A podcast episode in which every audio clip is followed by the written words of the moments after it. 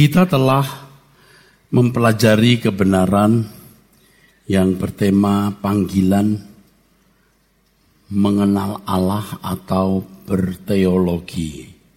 Berteologi. Di perjumpaan yang lalu saya sudah menjelaskan bahwa bergaul dengan Allah harus dilengkapi dengan pengetahuan tentang Dia secara benar. Masalahnya, saudara sekalian, menemukan pengetahuan yang benar tentang Dia itu tidak mudah. Alkitab mengatakan penyesatan harus ada. Itu berarti Allah tidak akan menutup kemungkinan adanya penyesatan. Ini hukum kehidupan yang Allah telah tetapkan. Ada pohon kehidupan, juga ada pohon pengetahuan tentang yang baik dan jahat. Ingat, pengetahuan tentang yang baik dan jahat. Ingat kata pengetahuan. Ada kebenaran yang menghidupkan jika itu kebenaran dari Allah. Tetapi ada pengetahuan tentang yang baik dan jahat yang membinasakan atau membunuh. Dan Allah tidak mencegah adanya penyesatan itu. Jadi setiap individu harus berjuang untuk menemukan kebenaran. Dan Allah seakan-akan diam. Di sini dituntut setiap orang memiliki kerinduan yang benar dan keseriusan yang benar untuk berinteraksi dengan Allah. Dan kalau orang sungguh-sungguh mau berinteraksi dengan Allah, dia akan berusaha menemukan kebenaran yang dapat membangun interaksi yang ideal dengan Allah yang benar tersebut. Di dalam pencarian terhadap kebenaran akan Allah atau pengetahuan tentang Allah, nurani seseorang harus diaktifkan. Saudara-saudara sekalian, dan Alkitab mengatakan kalau seseorang sudah tidak benar mengenai materi, kalau di kalimat Lukas pasal 16 ayat 11 itu, tidak setia dalam hal mamon yang benar, tidak benar dalam bersikap terhadap kekayaan, ia tidak akan mengerti kebenaran. Ia tidak akan pernah bisa mengerti kebenaran belum berinteraksi dengan Allah, baru menemukan pengetahuan tentang Dia saja, sudah kondisional, bersyarat. Sudah harus bersyarat. Jadi semacam berlapis. Ini yang membuat tidak mudah untuk membangun interaksi yang ideal dengan Allah. Sebab menemukan pengetahuan tentang dia saja sudah harus ada pertaruhannya. Tetapi kalau seseorang itu serius, dia bisa. Dan kalau seseorang benar-benar mengingininya, yang dikatakan di dalam Alkitab sebagai haus dan lapar akan kebenaran, Tuhan akan memuaskan. Setiap individu akan menentukan nasibnya, bukan Allah yang menentukan nasibnya. Apakah dia membiarkan dirinya haus dan lapar akan dunia dengan segala keindahannya atau haus dan lapar akan kebenaran? Apakah ia mau mengkonsumsi buah dari pohon kehidupan atau buah dari pengetahuan tentang yang baik dan jahat? Ini tergantung kehendak bebas atau free will seseorang. Secara sangat misteri kepada setiap orang karena sifatnya konfidensial. Setiap individu itu memiliki pergumulan yang sangat khusus. Maka saya katakan tadi sangat konfidensial, sangat pribadi. Allah pasti memberi kesempatan-kesempatan kepada individu ini, saudara. Pasti. Dan kesempatan-kesempatan itu harus digunakan. Apakah dia memilih untuk haus dan lapar akan kebenaran atau haus dan lapar akan dunia ini? Tergantung individu itu. Tidak mungkin orang memojokkan seseorang sehingga ia tidak bisa memilih apa yang baik. Tidak mungkin. Pasti ada momentum di mana seseorang memutuskan untuk memilih. Barangkali saudara sudah terjerumus ke dalam dunia dengan cara berpikir yang salah dan selera yang salah dengan kehendak yang salah. Tetapi saudara hadir dan mendengar suara kebenaran ini atau melalui YouTube atau buku. Saudara telah menyerap, meneguk di dalam pikiran saudara bukan kebenaran. Sehingga membangun kehausan atau selera yang salah. Dengan demikian, kehendak saudara pasti tidak diarahkan kepada kerajaan surga. Menyimpang. Tetapi sekarang saudara mendapat kesempatan untuk mendengar kebenaran supaya pikiran di transformasi ditransformasi selera kita akan mulai diubah sedikit demi sedikit dan kehendak kita diarahkan seperti yang dikatakan firman Tuhan mencari perkara-perkara yang di atas bukan yang di bumi. Itulah sebabnya firman Tuhan mengatakan bahwa Injil itu kuasa Allah yang menyelamatkan. Itulah sebabnya dalam Yohanes 17 ayat 17 doa Tuhan Yesus mengatakan kuduskan mereka dalam kebenaran. Firmanmu adalah kebenaran. Itulah sebabnya dalam Yohanes 8 ayat 31 dan 32 firman Tuhan mengatakan kalau kamu tetap dalam firmanku kamu benar-benar adalah muridku. Kamu akan mengenal kebenaran dan kebenaran itu akan memerdekakan kamu di sini. Itulah sebabnya Tuhan berkata datang kepadaku yang letih lesu dan berbeban berat aku beri kelegaan. Kenapa kamu letih lesu dan berbeban berat? Banyak hasrat, banyak keinginan, banyak selera. Ini melelahkan. Akhiri jalan hidupmu untuk menyerap kebenaran.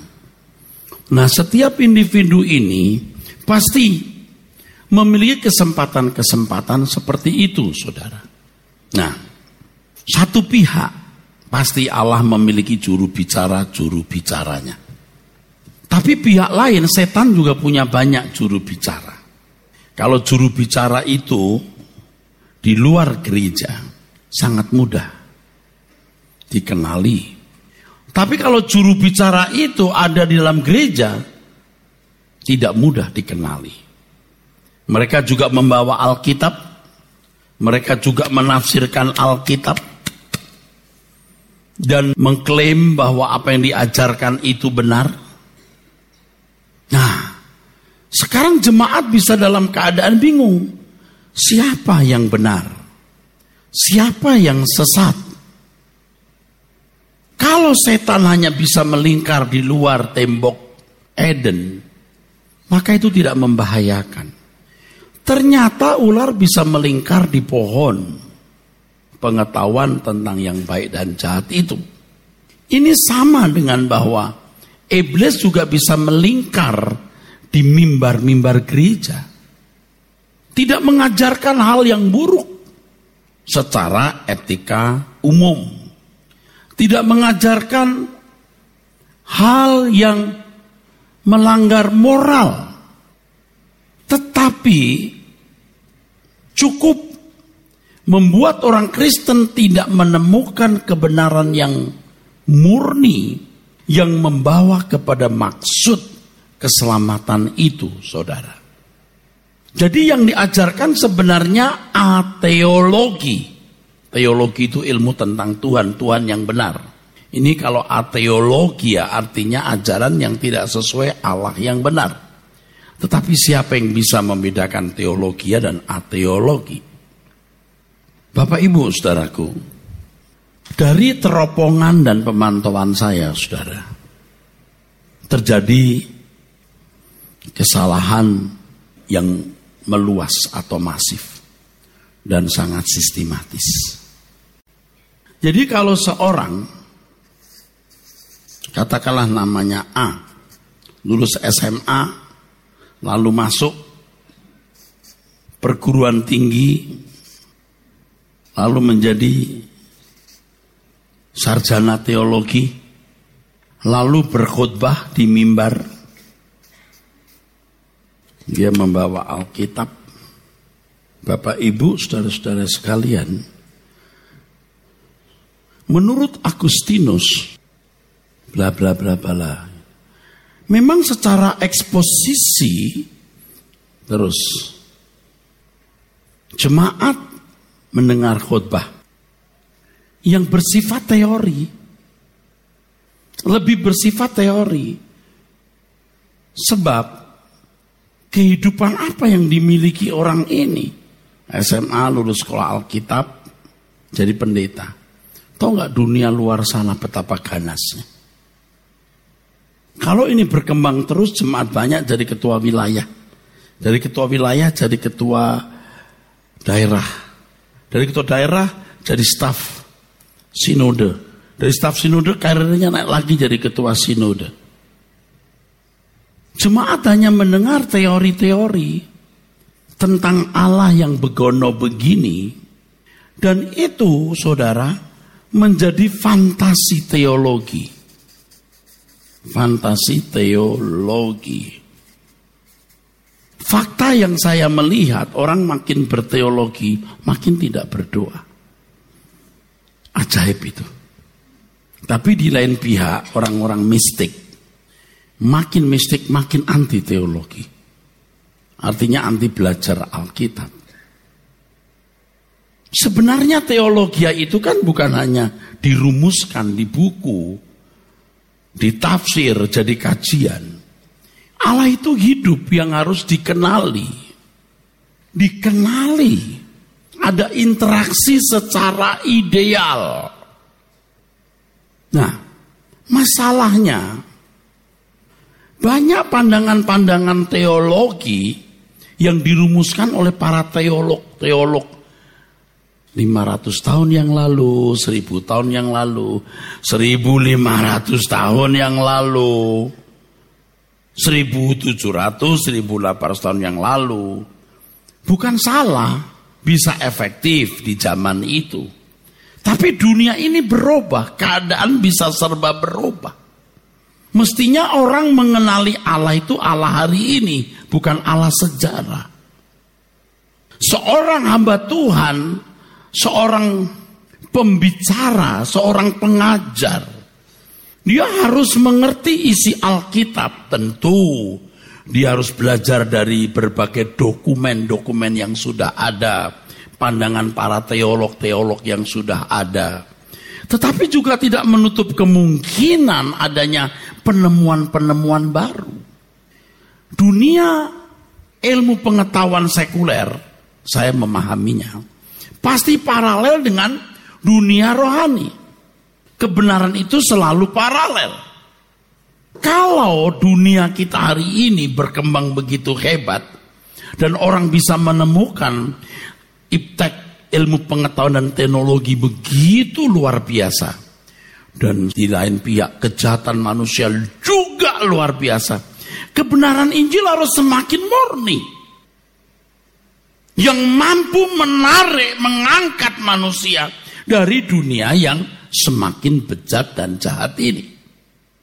Kalau orang hanya berteori, teori teologi dari pandangan para teolog-teolog masa lalu, saya bukan tidak menghargai pandangan mereka. Kita harus menjadikan itu bisa acuan, bahan pertimbangan, dan lain sebagainya.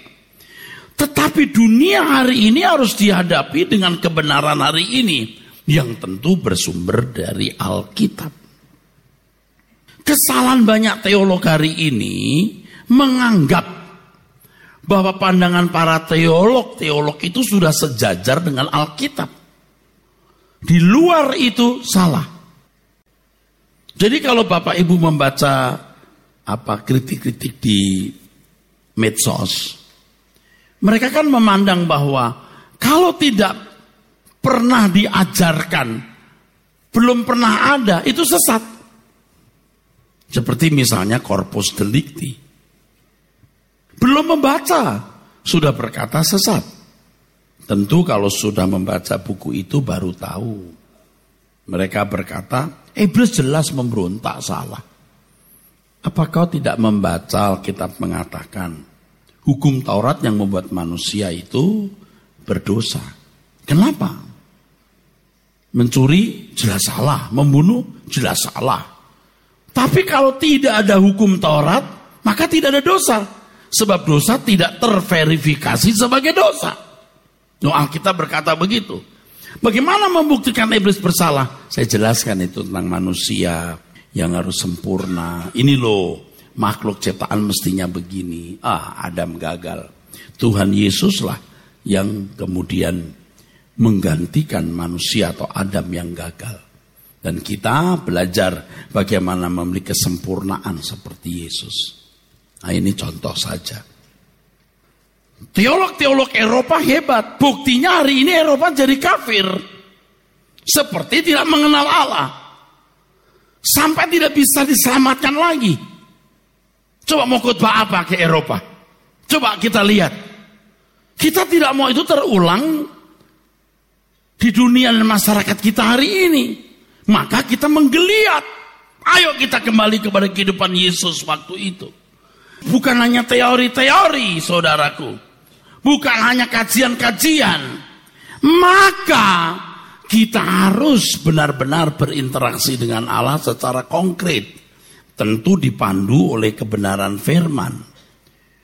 Kalau saya sering bicara 30 menit bertemu dengan Tuhan, 30 menit, satu jam, itu berarti sekali saudara.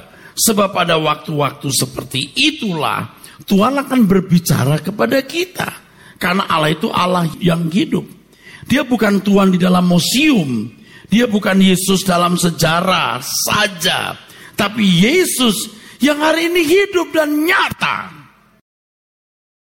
Lalu kalau sudah begini dia menjadi ketua sinode. Ya, terus semua diatur. Lalu sekolah Alkitab. Ini membangun rezim. Saudara, menurut tafsiran si A si B dibenarkan karena iman. Ya benar kita begitu. Lalu ya sudah Anda sudah selamat ya, sudah selamat. Nggak buat apa-apa. Coba lihat banyak jemaat-jemaat di gereja-gereja itu. Tidak lebih baik dari orang-orang non-Kristen. Korbannya juga saudara bukan hari ini. Coba bagaimana Anda menjalani hidup kekristenan Anda seakan-akan Anda sudah selamat. Padahal kekristenan itu mengubah manusia untuk bisa berkodrat ilahi, untuk bisa segambar dan serupa dengan Allah, untuk menjadi serupa dengan Yesus. Tapi kenyataannya tidak ada sesuatu yang istimewa. Pasti ada yang salah di sini, saudara. Pasti ada yang salah di sini. Lalu di lain pihak gereja-gereja baru hari ini muncul, saudara, sakit apa? Masalahmu apa? Kutuk-kutuk dipatahkan. Tuhan menjawab, Tuhan baik. Jadi ngawur semua. Padahal tujuan keselamatan itu adalah bagaimana manusia didandani untuk mengambil bagian dalam kekudusan Allah atau mengenakan kodrat ilahi. Nah, kondisi seperti ini, saudara, bisa membingungkan. Tetapi kita mau memilih memilih kebenaran yang benar-benar kita kenakan, yang tidak bermaksud mau berdebat, tetapi menggugat. Dan kita menyuarakan suara kebenaran seperti yang Tuhan Yesus ajarkan. Karena begini saudara. Jadi ketika Tuhan Yesus mengajar, murid-muridnya dengar ya, dengar. Mereka itu cukup punya pengetahuan ya cukup murid-muridnya. Setelah murid-murid Tuhan Yesus, orang-orang Kristen belum punya Alkitab loh. Mereka mendengar Rasul Paulus khotbah. Berapa lama ingat mereka apa yang dikhotbahkan Paulus? Kalau kita punya kejadian sampai wahyu. Mereka tidak punya. Tidak punya Alkitab perjanjian baru. Belum tentu mereka pernah mendengar khotbahnya Petrus. Bisa Paulus tapi Petrus tidak. Belum tentu mereka pernah mendengar kisah yang diceritakan Matius, mungkin Lukas. Nah, untuk mempercepat situasi itu mereka tetap eksis, Allah memberikan mereka itu aniaya. Ini belum ada isinya, Saudara. Pikiran mereka belum ada isinya. Tetapi mereka memiliki pengalaman konkret dengan Tuhan dalam situasi yang berat dan sulit atau aniaya itu. Nah ketika memasuki tahun 300 itu di mana kekristenan mulai longgar. Lalu saudara bisa melihat bahwa tahun 380 Masehi kekristenan menjadi agama negara saudara-saudara. Tapi itu setelah sekian tahun loh saudara. Ratus tahun mengalami aniaya. Mereka mulai memiliki pengertian-pengertian. Alkitab mulai utuh jadi kalau hari ini Tuhan tidak membawa kita kepada aniaya, dunia terbuka, kita bisa menikmati dunia dan hidup wajar seperti manusia lain. Pengertian kita harus jalan. Pengertian kita harus jalan dalam hubungan yang konkret dengan Allah, dengan hubungan yang nyata dengan Tuhan.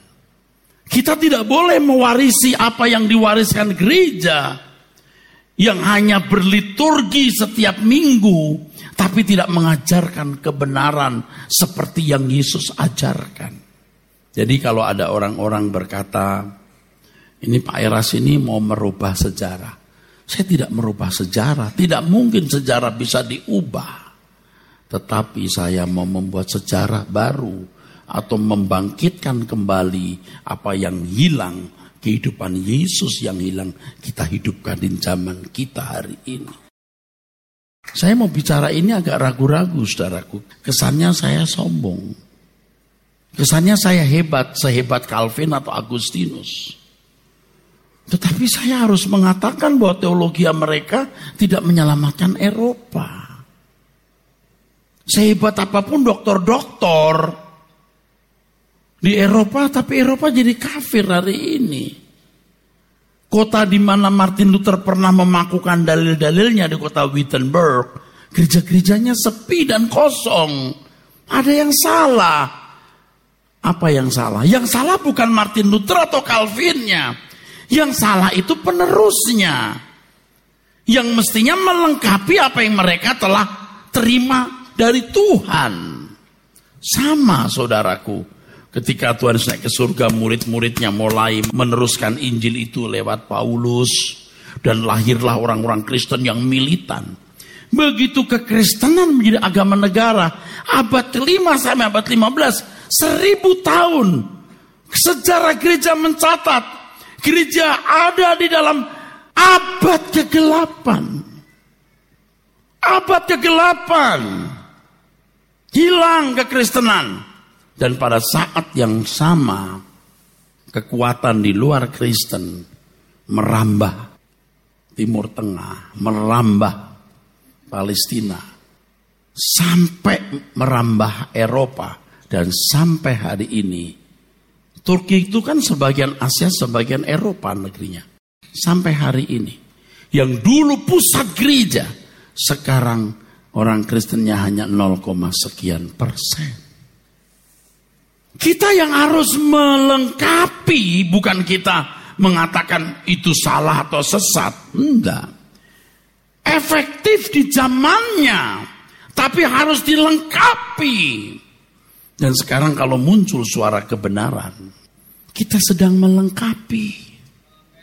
Kita mau serius mengembalikan apa yang diajarkan Tuhan Yesus di dunia kita yang jahat ini. Sementara teknologi berkembang begitu luar biasa, mestinya kebenaran juga harus luar biasa. Tetapi orang yang bisa menangkap kebenaran itu kan kondisional. Apa? Berani meninggalkan percintaan dunia. Lukas 16 ayat 11 tadi saya katakan, orang-orang ini harus tidak lagi terikat dengan mamon. Siapa yang berani tidak terikat dengan mamon? Karena hari ini semua orang juga terikat dengan mamon. Dan orang-orang Kristen merasa sudah selamat, sudah jadi anak Allah, sementara hidup mereka wajar seperti kehidupan anak-anak dunia. Dan gerakan gereja akhir-akhir ini Seakan-akan Yesus menjadi komoditas kontributor penolong untuk masalah-masalah duniawi. Persis seperti orang-orang Yahudi pada zaman abad pertama memperlakukan Yesus mau dijadikan juru selamat versi mereka. Gereja-gereja memang jadi maju karena Yesus baik, yang sakit disembuhkan, ada pemulihan, berkat berlimpah-limpah. Itu salah. Yesus tidak datang memberi kelimpahan jasmani, tapi kelimpahan rohani. Ia tidak datang memberi kemakmuran jasmani, dia datang memberi penderitaan. Nah ini yang kita temukan saudaraku. Dan kita harus kembangkan. Jadi keberadaan mengenai Allah kita yang benar harus kita pahami lewat perjanjian lama. Benar. Lalu masuk perjanjian baru. Ya. Sedetil-detilnya benar. Tetapi kita harus memiliki hubungan langsung lewat doa. Lewat nurani yang bersih.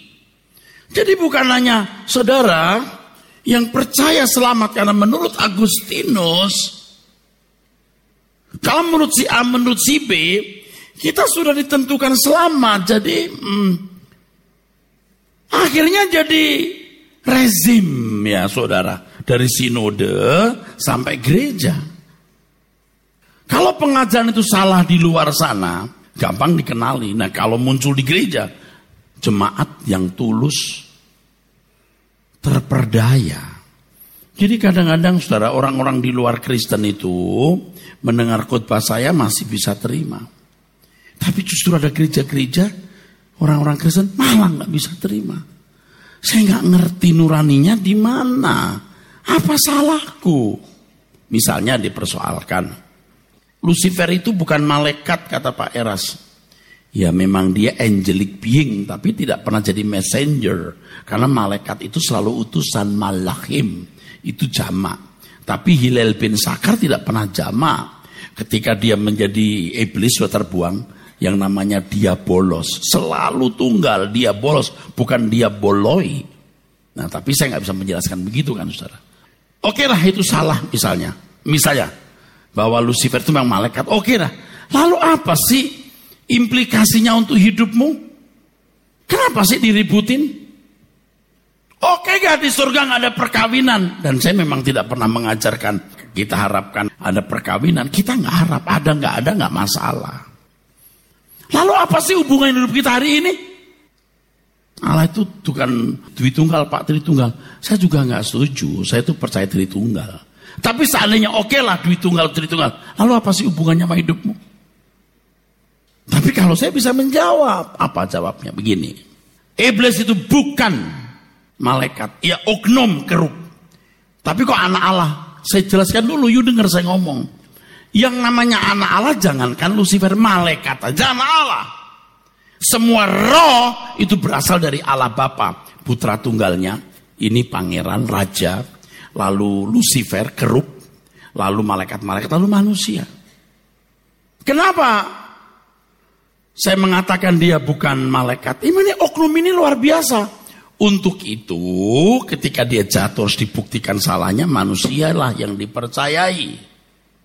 Taklukkan bumi. Kalau menaklukkan bumi siapa dalam bumi? Iblis dibuang di bumi harus ditaklukkan juga. Amin. Sederhana, sederhana. Adam gagal, Yesus yang kemudian menggantikan. Tapi tidak cukup seorang Yesus untuk membinasakan Lucifer. Harus jumlah korpus deliktinya genap. Jadi Yesus sudah jadi korpus delikti, kita jadi korpus delikti. Implikasinya apa? Kamu tidak bisa tidak harus jadi korpus delikti. Tidak bisa tidak, kamu harus sempurna seperti Yesus. Jelas nggak? Ada arahnya. Kalau cuma iblis itu begono begini, nggak ada implikasinya. Cuman di sini itu pun tidak ada tuntutan. Tapi kalau you di sini, you must be perfect.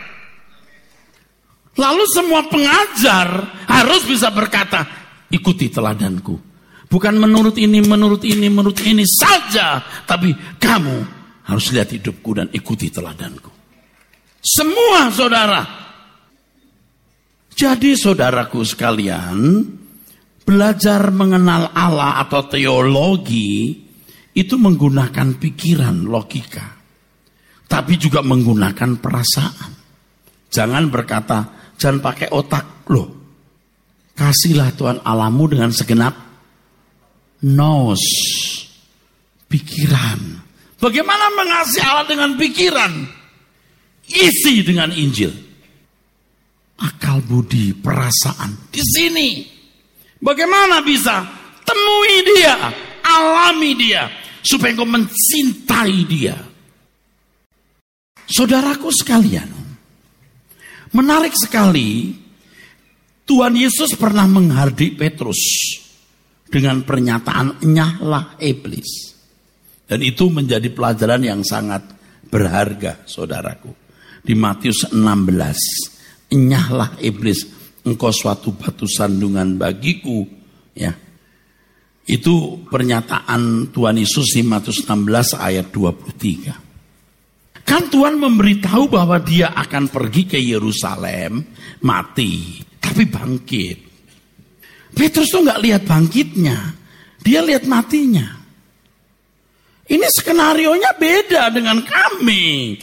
Engkau ini hero kami, pahlawan kami. Kiranya Allah menjauhkan hal itu. Dia pakai kata Allah loh saudara. Hah? Pakai kata Allah loh. Dia menarik Yesus ke samping dan menegur. Coba. Guru mesti negur murid. Ini murid negur guru. Kurang ajar nggak? Kiranya Allah menjauhkan hal itu. Hal itu sekali-kali takkan menimpa engkau. Tuhan berkata, nyah iblis, Idenya itu iblis. Dan jangan sudah lupa, itu terbangun dari sejak Petrus muda atau kanak-kanak. Memang orang Yahudi itu menantikan seorang Mesias. Jadi Mesias itu sosok seperti Daud kira kita begitu. Yang ilahi, yang kuat, yang membebaskan mereka dari kekuasaan bangsa asing. Yang waktu itu bangsa Roma. Jadi ketika Tuhan Yesus mengemukakan sesuatu yang bertentangan dengan konsep dan skenario mereka, wah mereka berkata, itu tidak rohani Tuhan. Nah, menggunakan nama Allah loh saudara. Jadi kalau orang di mimbar menggunakan nama Allah, jangan cepat-cepat amin. Yesus mau mati di kayu salib itu skenario nya Allah. Nah saudara, kita ini kan tiap hari mengasuh banyak hal. Itu membangun satu bangunan atau konstruksi bangunan teologi tentang Allah itu begono begini. Dan konyolnya, malangnya yang diasup itu banyak bukan berasal dari Alkitab. Anak-anak kita itu dari kecil yang didengar lebih banyak bukan Alkitab. Bagaimana jadinya saudaraku? Ini yang menyedihkan hati kita. Penyesatan yang masif dan sistematis itu. Tapi kalau kita ngomong, ini pendeta menghakimi gitu kan. Ngerti nggak saudara? Semua serba teori. Nah orang ke gereja merasa sudah selamat, sudah masuk surga yakin. Tapi di sini Anda diajar jangan membiasakan diri merasakan yang kau yakini, tetapi biasakan dirimu merasakan apa yang kau alami. Tuhan itu hidup alami. Kan begitu. Kalau sekarang jujur, sekian banyak saudara ini, berapa banyak yang pernah mengalami Tuhan? Yakinlah Tuhan ada. Seberapa keyakinanmu? Ya yakin ada. Seberapa keyakinanmu? Pengen tahu untuk membuktikan seberapa keyakinanmu? Kesucian hidupmu. Kesucian hidupmu. Kalau engkau tidak hidup benar, bersih, Engkau tidak menerima ada tuan rumah di jagat raya ini. Menghayati Allah yang hadir itu bertuhan. Mata Tuhan melihat. Jadi ketika kita punya kesempatan melakukan apa yang menyenangkan kita, tapi itu tidak berkenan di hadapan Allah. Kalau kita menghayati kehadiran Allah, kita berkata tidak. Kalau kita melihat keindahan dunia, kita memandang surga dan berkata, aku memilih langit baru, bumi baru. Itu kita meyakini Allah hidup dan menyediakan langit baru, bumi baru. Jadi pikiran kita itu setan yang tidak mudah diusir. Kalau orang kerasukan setan begini, diusir dalam nama Yesus, kadang-kadang tidak lebih dari satu jam, tidak lebih. Memang ada yang lama. Tapi kalau sudah masuk ke sini, itu bulan-bulanan, bisa tahunan membersihkannya. Sudah masuk di sini, masuk pikiran, jadi selera jiwa, Selera jiwa. Kalau punya barang ini maknyus, bahagia, dihormati orang itu senang. Jadi selera jiwa. Karena telah mengasup yang salah. Bicara soal langit baru, bumi baru. Ah dongeng ah, nonsen. Udah gak sanggup dia terima. Padahal Yesus yang berkata, aku pergi menyediakan tempat bagimu. Dan kalau aku sudah pergi, aku kembali menjemput kamu. Kok bisa loh itu janji hilang? Kok bisa loh kita gak merasa bahwa rumah kita di surga. Alkitab berkata, keluargaanmu di surga. Alkitab berkata, kamu bukan dari dunia ini. Alkitab berkata, kumpulkan harta di surga. Alkitab berkata, pikirkan perkara yang di atas. Loh kok bisa lo lenyap? Pasti ada yang salah. Apalagi kalau sudah makmur seperti negara-negara barat, tidak butuh surga yang lain. Tapi kita di sini memikirkan kerajaan surga langit baru, bumi baru, terus dirangsang, distimulus. Karena bukan fantasi, Tuhan memang hidup. Kita diajar dibangkitkan kembali. Bawa aku ke sana, hajar aku setia,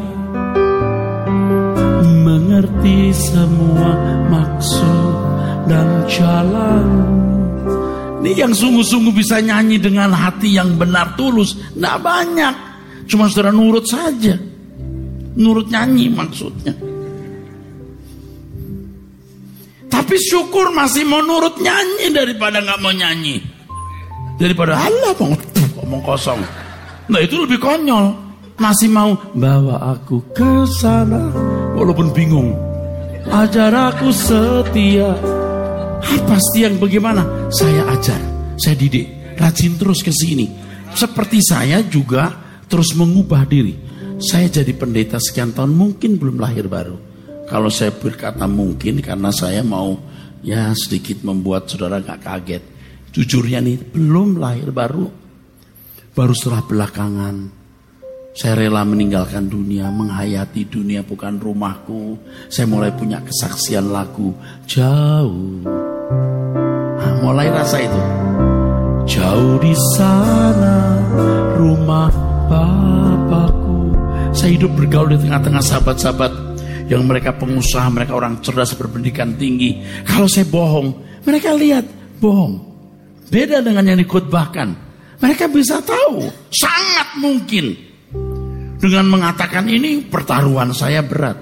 Tapi memang saya sudah mau gila. Gila itu bukan gila ngawur. Tidak sama dengan dunia ini. Aku pilih pulang ke surga. Gila di mata manusia, waras di mata Allah. Saudara jangan hanya mendengar khotbah. Alami khotbah itu kalau tidak ada pindah gereja dan menemukan orang yang berkhotbah yang khotbahnya bisa dialami bukan kajian, bukan teori, tapi kebenaran yang bisa dihidupi dalam hidupmu. Saya sudah nggak mau bujuk-bujuk saudara. You mau di sini? Kita ini manusia akan mati. Ayo sekarang bertaruh. Saya memilih Tuhan. Bukan separuh milikku, segenap hidupku dan saya memberi contoh kepada sebuah orang yang dekat saya yang bergaul dengan saya tiap hari yang pergi keluar kota keluar negeri berobat cek bareng saya buktikan aku memilih Tuhan Yesus dan saya mengajak saudara memilih ini pertanyaannya Ruginya apa? Susahnya apa sudah nurut kebenaran ini? Menyesatkan apanya yang sesat? You dengar tiap minggu apa yang salah. Kalau sudah berubah, orang pertama yang merasakan perubahan itu istri. Kalau saya boleh tanya, tanya istriku, berubah tidak suaminya? Tanya. Tanya anak-anakku, berubah nggak saya? Tanya yang bersama saya 20 tahun lebih, berubah nggak khotbah saya?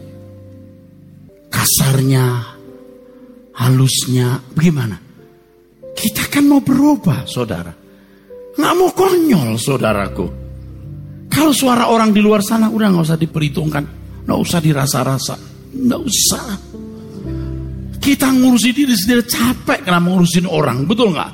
Kita ngurusi diri sendiri ini monsternya belum mati total. Kadang-kadang jadi zombie begini. Udah mati hidup lagi. Kan bahaya saudaraku. Jadi pengetahuan tentang Allah tidak boleh hanya tertulis dalam buku, dikutbahkan dan menjadi pengetahuan secara kognitif. Harus dialami. Misalnya kalau seorang dokter hewan, spesialis monyet. Dia harus belajar tentang monyet. Dalam buku tebal namanya monyetologi ya. Wah dia pinter monyet itu begini, begini jenisnya begitu begitu begitu. Kalau ngadepin monyet itu begini, ngadepin simpanse begini, kurela begini. Bagaimana bisa mesra-mesra dengan monyet itu begini. Tapi hanya buku, nggak pernah ketemu monyet. Yang dia temui anjing dan kucing. Lucu nggak? Lucu. Kita bicara mengenai Allah. Apa yang kita alami tentang Allah? Tapi ini kan saya pengalaman nih. Pengalaman di sekolah teologi di pusat gereja. Saya ada di situ. Ini banyak teolog-teolog begini. Aku tahu. Aku pinter. Aku dokter. Kasih tahu nggak ya? Dia ada rasa pinter dengan disertasi nilai A+. Dengan tesis-tesisnya. Yang mendapat pujian. Waktu saudara anu-anu dengan predikat pujian. Tepuk tangan Terus gini, terus gitu. Bukan nggak boleh harus belajar, tapi harus mengalami Tuhan. Nah sekarang Bapak Ibu mengalami Tuhan nggak? Sudah mengalami Tuhan nggak? Seberapa saudara nekat mau mengalami Tuhan? Saya itu mendorong saudara, mengencourage saudara. Kenali, temui Tuhan. Dunia kita itu sudah rusak. Bukan hanya dunia yang rusak, gereja-gereja pun juga rusak. Bukan satu dua sinode yang berebut menjadi ketua umum, betul nggak? Nah ini kan fakta. Nah kalau sampai begini lalu gimana? Apa yang diajarkan? Betul.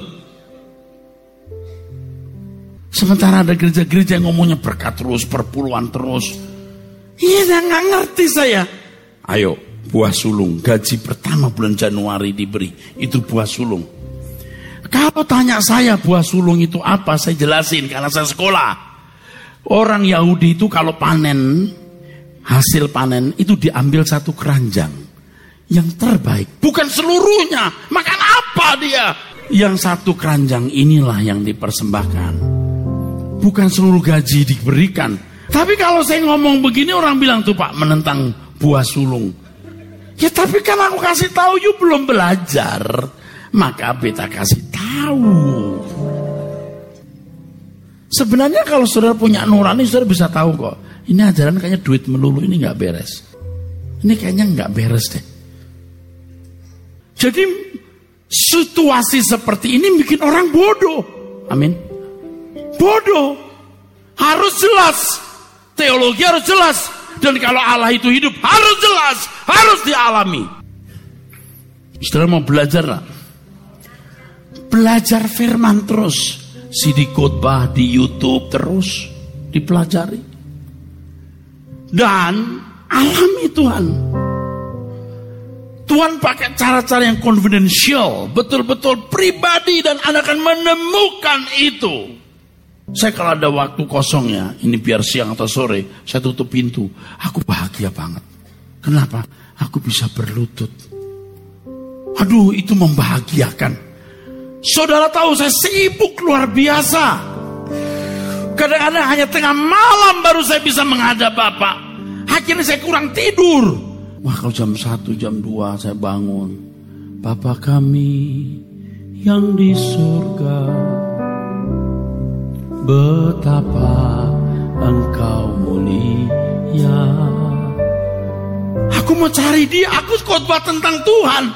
Aku khotbah tentang Bapa tentang Yesus.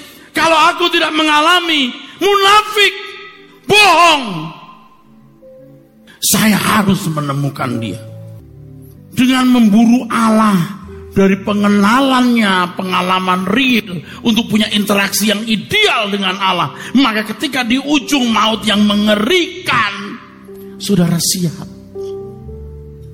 Kalau tidak Anda nggak akan siap. Sekarang kita mau mengakhiri dengan baik. Kita serius mau masuk surga. Kiranya ini menjadi gereja kita yang terakhir. Dari gereja ini kita akan dijemput Tuhan pulang ke surga. Ya, amin. Tuhan memberkati.